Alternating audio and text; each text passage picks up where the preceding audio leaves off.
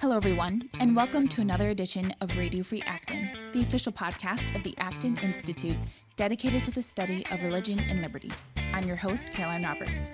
And on today's show, we'll start off with an econ quiz segment. I'll be speaking with Dave Hebert, professor of economics at Aquinas College, on the topic of pensions.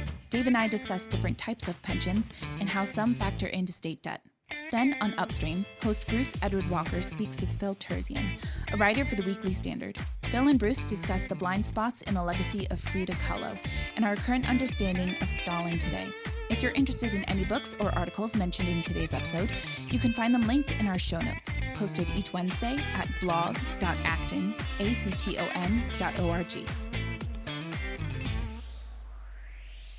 A few weeks ago, the Washington Post released an article which read Connecticut is drowning in debt. Should the rest of us have to pay?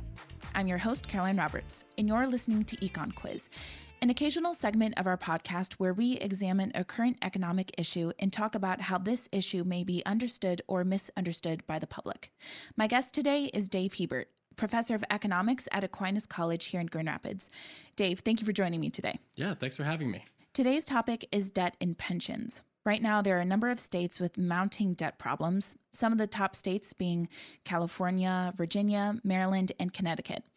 The article I mentioned earlier from the Washington Post states that in Illinois, vendors wait months to be paid by a state government that is $30 billion in debt and one notch above junk bond status.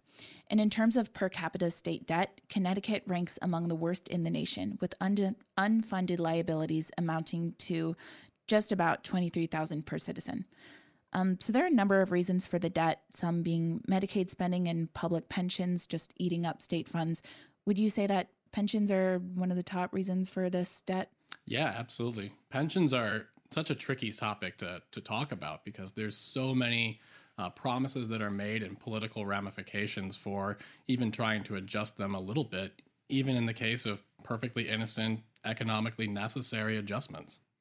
So, before we go any farther, I know that most of our listeners know what a pension is, but can you briefly explain the basics of a pension and why it's creating such a problem, and the difference between the two main types of pensions, that being the defined benefit plan and the defined contribution plan. Yeah. So, what a pension is, it's a promise to pay some number of dollars in the future. You can have a defined contribution plan, which says that every citizen who qualifies for this thing will be paying in a certain percentage or a certain dollar figure from their paycheck that money is then invested somehow, and the return that you get when you retire is a direct product of that investment. So, a defined contribution is basically saying you will contribute this number of dollars per paycheck or per year, and you will get whatever that investment returns, and we'll oversee it for you. A defined benefit plan says that you will get a certain benefit upon retirement. So normally this is done, uh, for example, in the state of Alabama, the the uh, RSA has a defined benefit plan which says that any teacher or anyone who qualifies in the education industry there will receive a certain percentage of their salary as a pension for the rest of their life. Now, the way that's calculated is somewhat technical, but basically it's a certain percentage of your salary for every year that you've worked in the state of Alabama.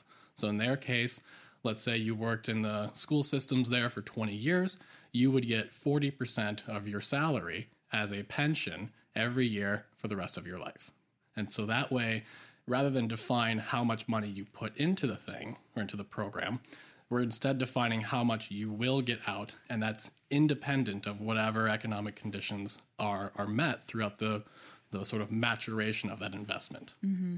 And that's the main kind of pension here that we're talking about that's creating such a problem. Right. Correct? Yes, that's a big it's a very big problem because what it is is it's a very easily gamed system. So I can't speak for any particular examples here, but I do know of some examples where people will defer their raises over the course of several years in order to get their last year's salary as high as possible because that's the salary that's used to determine what your percentage will be for your salary for your pension later. So let's say, you know, you're making 100 grand a year, you retire and you're supposed to get 40% of your salary for the rest of your life. Okay, that means you get 40 grand a year guaranteed by whatever government is is guaranteeing that pension. But what if instead of taking raises during your last 3 or 4 or 10 years, you defer all those raises? So you make the same number of dollars over those 10 year period or that 10 year period.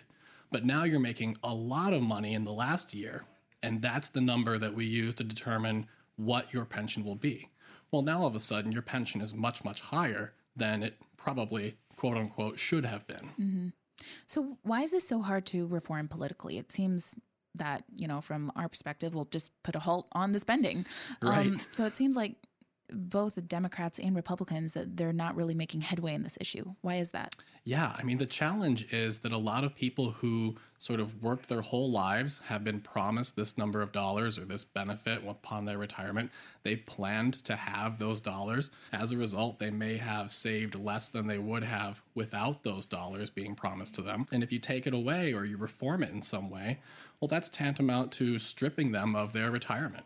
And it can cause serious hardship I don't want to deny that for any, you know, second at all. That's a very big thing. Think about when General Motors decided to reform their pensions. Thousands of people in Michigan suffered real hardship. So it's a very difficult issue to to confront. But in a lot of cases, the economic realities are such that the return on the investment that have been made over the last 20, 30 years is insufficient to meet the obligations that the pension program promises. Yeah. So, how is this insufficiency being made up for? Like, who's paying for it currently, and where do you see us headed?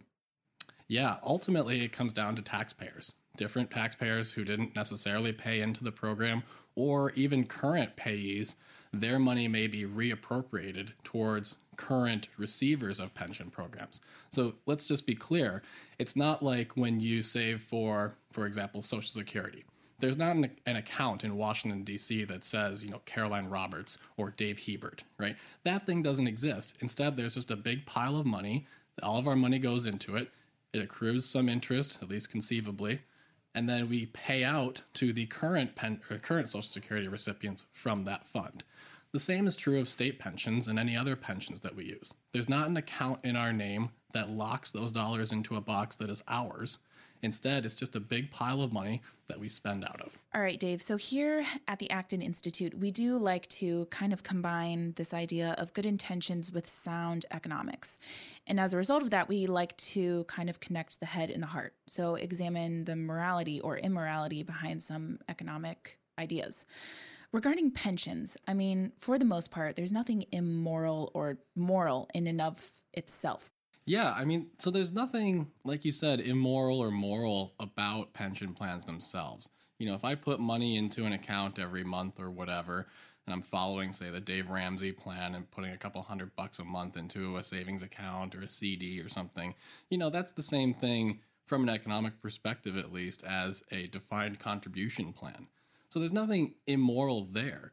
Where some potential for immoral behavior might come in is you know, what if the pension plan doesn't have enough money in it to pay out its current, uh, you know, receivers of the pension? Then, you know, you have to do something because these people were promised some number of dollars years ago. You have failed to provide an adequate amount of dollars. And somehow those dollars have to be either made up or you have to go through bankruptcy, which typically you can't do with a pension plan. So the solution that a lot of pensioners will enact essentially is to vote to raise the contribution rates of the current payees of the pension, so the current workers paying into the pension plan, and use those dollars to pay the current receivers of the pension. And that to me seems a little immoral. You know, you have mishandled your funds, you have done a poor job of, of stewarding money properly. And so, to make up for your shortcomings, you're going to take more money from the current generation and give it to the currently retired people. Not that I don't want to give money to retired people, that's not the goal here. But the goal is to say that the money that I give into the pension program, that money grows into something that I then get. Right. That's where I think the immorality might come in. And those kinds of plans, those would be regulated at the state level, correct? Some of them are, some of them aren't. Uh, I know like different companies might have a pension plan that maybe the union makes them uh, pay for or, or finance. But a lot of times we are talking about state pensions or maybe the national pension, like the Social Security program or something like that. So they say that overall, the unfunded liability associated with these programs is as high as 574 billion. As a result of this, I know that even this article in the Washington Post hinted at this, that there's a possibility that some states would seek nationalization of these debts. Um, do you think that that would be a possibility? So, unfortunately, I do think that that's entirely possible in today's world where we're basically ignoring the Constitution. Think back to you know what the 10th amendment says. The 10th amendment says that any powers not explicitly granted in the constitution to the federal government are reserved to the states. We have completely ignored that for decades. Look at uh, not again not trying to say that people weren't suffering but look at hurricane katrina we used millions if not billions of dollars of federal money to support and help these people get their lives started back up now again i'm not trying to say that these people weren't suffering but the question becomes is that a proper use of federal funds? And to me, the answer is no. And I, to cite this or to sort of drive this home, we can turn to a man that we all know and love, or at least are aware of, uh, Davy Crockett. So, Davy Crockett was a U.S. Uh, representative from the great state of Tennessee uh, way, way back in the day. And he sees this fire in Georgetown, which is just across the river from Washington, D.C. He and a bunch of his fellow congressmen rush over there to help put out the fire because at this time, people can or could and did help other people do these things. The next day, Congress is back in session. They table all other concerns that they had, and they pass an emergency $20,000 spending bill.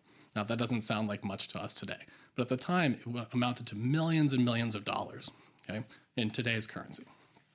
And so they do this. City of Georgetown gets back on its feet. All seems well and good later on uh, on the campaign trail, Davy Crockett is, you know, dri- or not driving, but riding through Tennessee, talking to constituents, and he comes across a farmer. And the farmer chastised him for voting yes on this spending bill. And his answer was that these dollars, these federal taxpayer dollars, are not yours to give. They are not Congress's to give out for charity. They're not Congress's to give out for economic hardship. They're there to provide for the common good.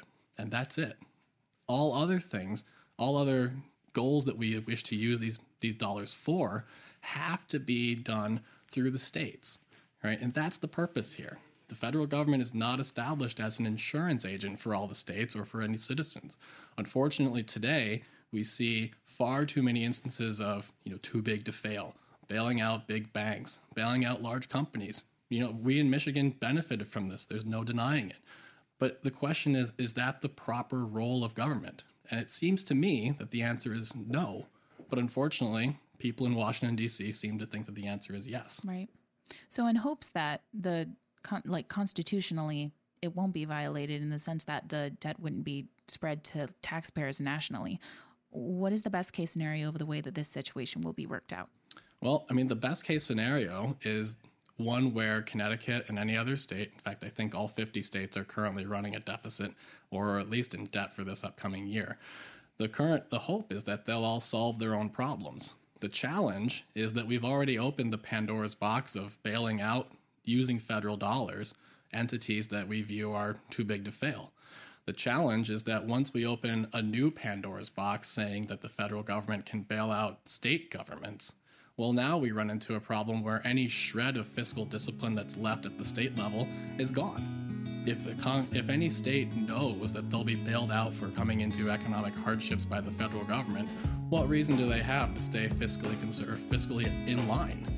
All right. Well, Dave, thank you for coming in and talking with me about this, and I look forward to the next time you come in for another econ quiz. Great. Thanks so much. Join us on September 20 at the Acton Institute in Grand Rapids, Michigan, to hear Hank Meijer, Executive Chairman of Meijer in Grand Rapids, speak on how Senator Arthur Vandenberg forged a consensus that helped make the American century. You can register for this event at acton.org/events.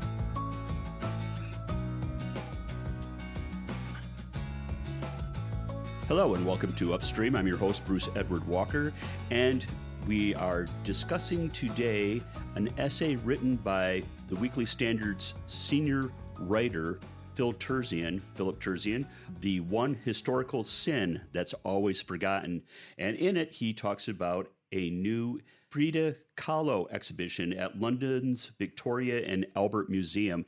Gauging by the tone of your essay, Phil, I'm thinking you're probably not buying a ticket and an airplane ride to London to see this.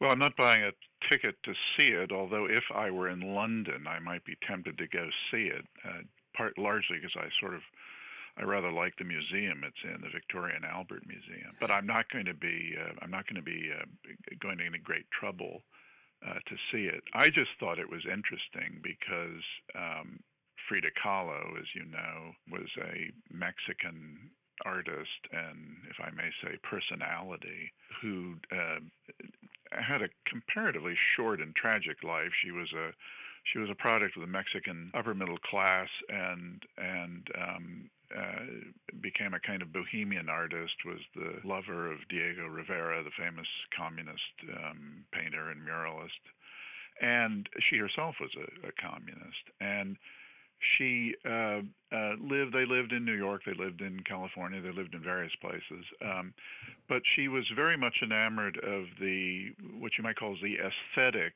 of of indigenous Mexicans, um, the clothes they wore, uh, the, the, the, she incorporated some degree their aesthetic into her art, which is very um, uh, characteristic and unique looking. And and she herself, as artists sometimes do, uh, was a kind of self-dramatizing person. Um, she was famously wore uh, eccentrically colorful clothes. She had a unibrow, which she made no effort to disguise. she sort of, she sort of made herself into a, a dramatic creature and was much admired in, in avant-garde circles in, in her day, and then died um, uh, uh, in the mid 1950s in her mid 40s and was I wouldn't say forgotten, but neglected for many years until comparatively recently when she's become a kind of, if I may say, feminist uh, heroine. Um, what intrigues me about her is that it isn't, although Frida Kahlo's art has its admirers, I don't happen to be among them, but I certainly understand why people like her her painting, but it while it has uh, while it has its admirers, what intrigues me to some degree about Frida Kahlo is that what people like about her more is her lifestyle. It's her life. It's a little like F. Scott Fitzgerald. The the drama of her life is almost as as famous as the work she produced. And tellingly, this the show, which is at the Victoria and Albert Museum in New York, and which the New York Times and Vogue and other publications have written about glowingly, isn't really an exhibition of her art at all. Uh, it's an exhibition of her personal possessions, her her clothes, literally her makeup, her lipstick vials, and things like that. It's sort of the the objects that made up the uh, the legend of Frida Kahlo. There's, there there are there are a couple of paintings, but it's really more about her uh, her her personal possessions, which I think tells us a little something about our celebrity culture. You say that she uh, was very much a Marxist and she was very much uh, involved with Diego Rivera, who was her husband. Right. And I'm not sure whether that was an actual legal marriage or a common law marriage, but uh, he was very much into socialism. And a lot of um, I look at Frida Kahlo's paintings and I see a lot of influence of socialist realism. Oh no, absolutely. I mean, she's she's very much a, if I may say, she's very much a product of the 1920s and 30s, which is when she came of age as an artist. And her her painting is is to some degree it's social social uh, socialist realism with with a kind of Mexican flavor. The the the, the colors are very characteristically Mesoamerican. They don't look like uh, Thomas Hart Benton or other Americans of that school. They're very Mexican looking, and she incorporates a lot of, uh, if I may say, me- peasant Mexican uh, imagery and and icon- iconography and, and that sort of thing. Well, she was um, also a very big collector. She and Diego, Diego Rivera were, were great collectors of pre-Columbian art as well. Right. Exactly. And uh, by the way, I mean, I wouldn't it's true that Diego Rivera was a Marxist, but they were also they, they literally were communists. I mean, they were both members of the Communist Party of Mexico, and Frida in particular was a uh, um, a very devoted member of the party, so devoted, in fact, that when Trotsky was assassinated in Mexico City in 1940, uh, the Mexican, I mean, it was fairly clear who killed him, but um, she fell under some suspicion because she was a friend of his of his assassin, who of course was an agent of Stalin's, who literally was sent to Mexico with the with the assignment to assassinate Leon Trotsky. What's interesting to me about Frida Kahlo, and, and was the point of the piece, aside from her her art and her personal aesthetic is that her communism was very much a part of her life. I mean, she did innumerable,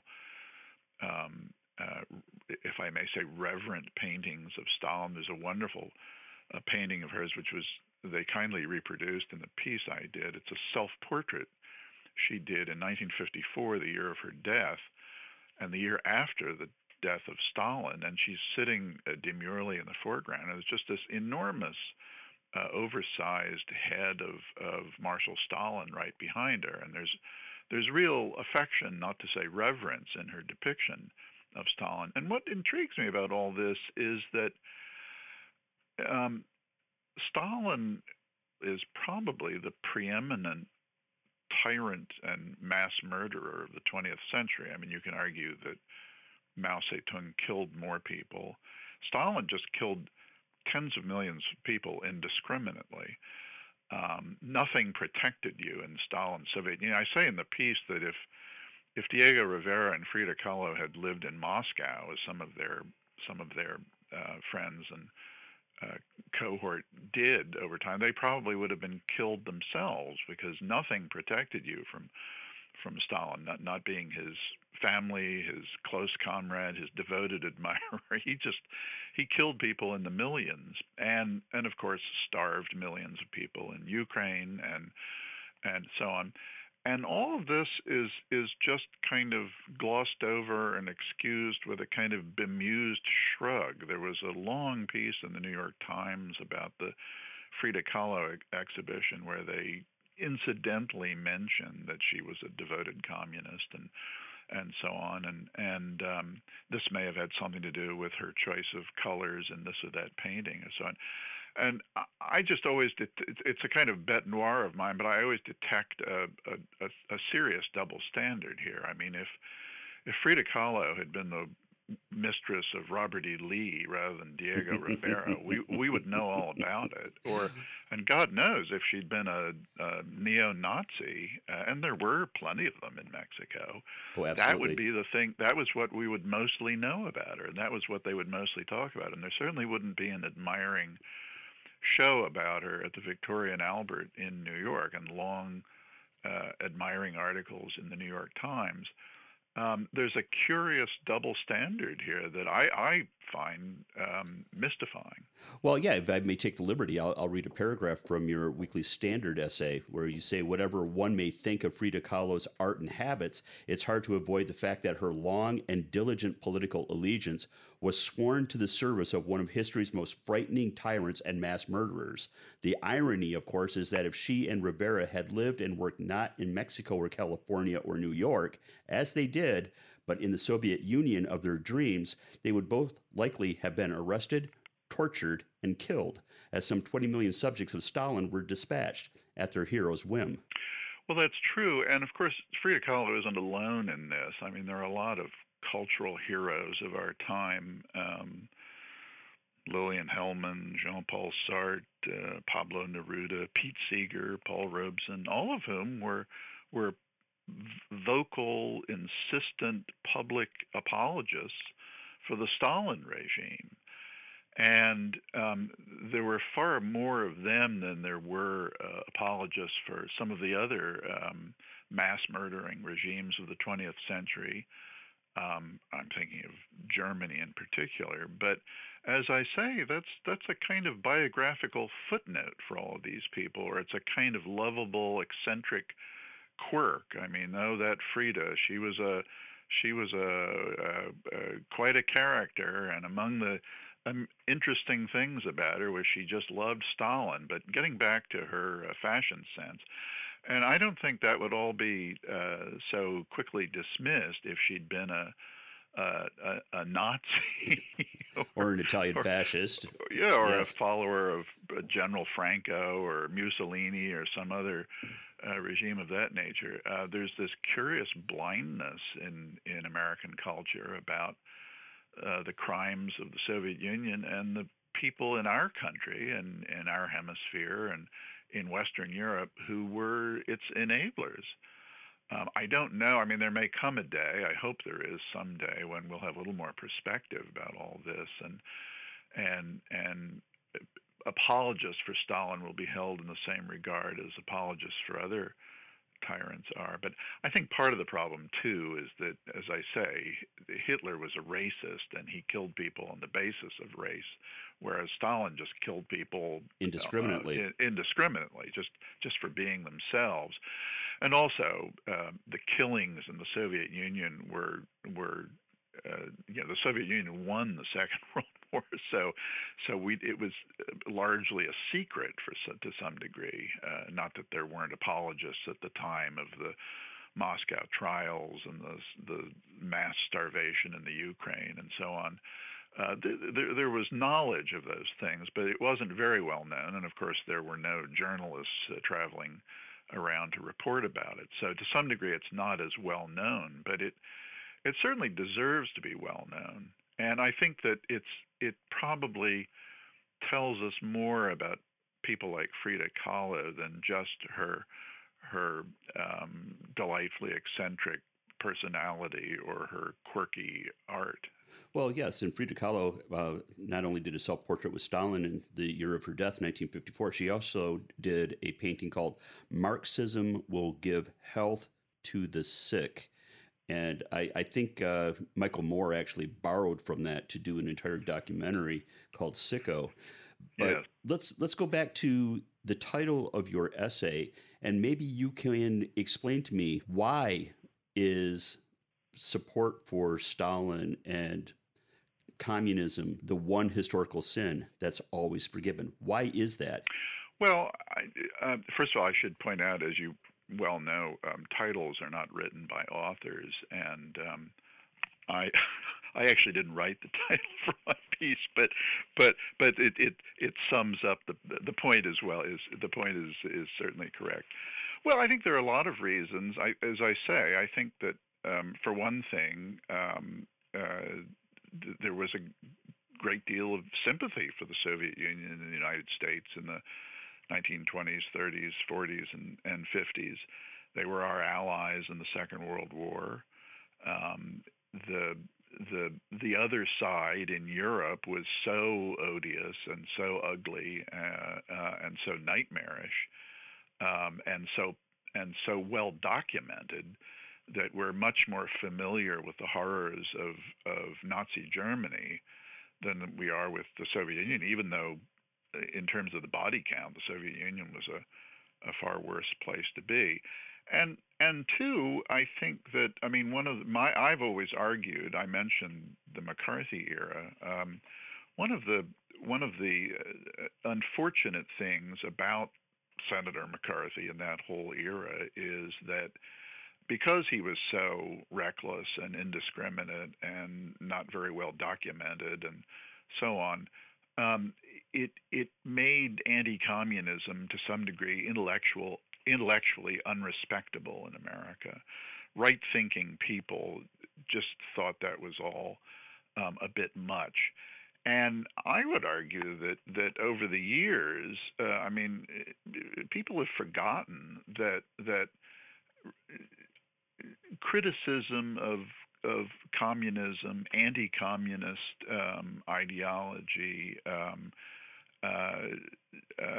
critical uh, views of the Soviet Union were not very fashionable. Um, they were anti-communism was kind of a joke. I mean, even today, um, you know, if you if you're a you know if you're a listener of late night monologues or watcher of HBO movies, there will always there will always be sarcastic references to um, uh, you know, get those commie pinkos out of here, or you know, looking for communists under the bed, ha ha ha, as if they were all uh, phantoms, and of course they weren't.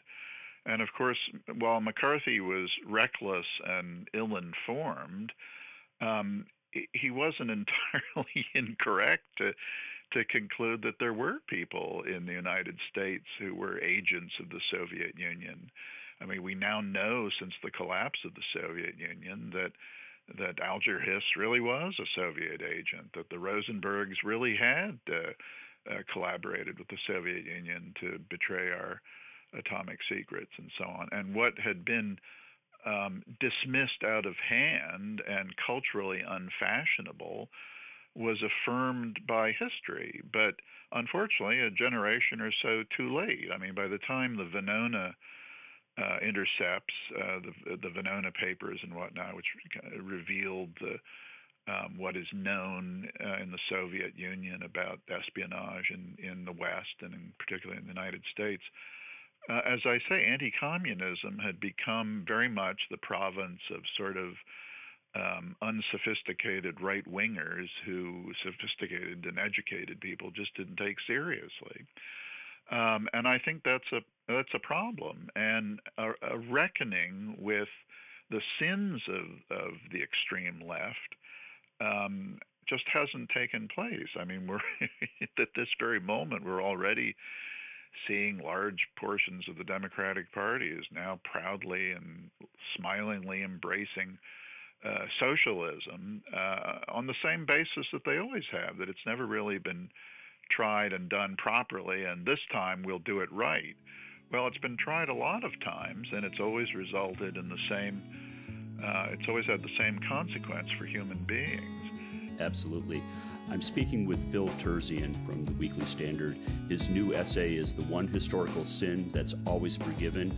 I highly recommend it. It gives a good background on the career and politics of Frida Kahlo and is again, just another wonderful essay by, by Philip Terzian at the Weekly Standard.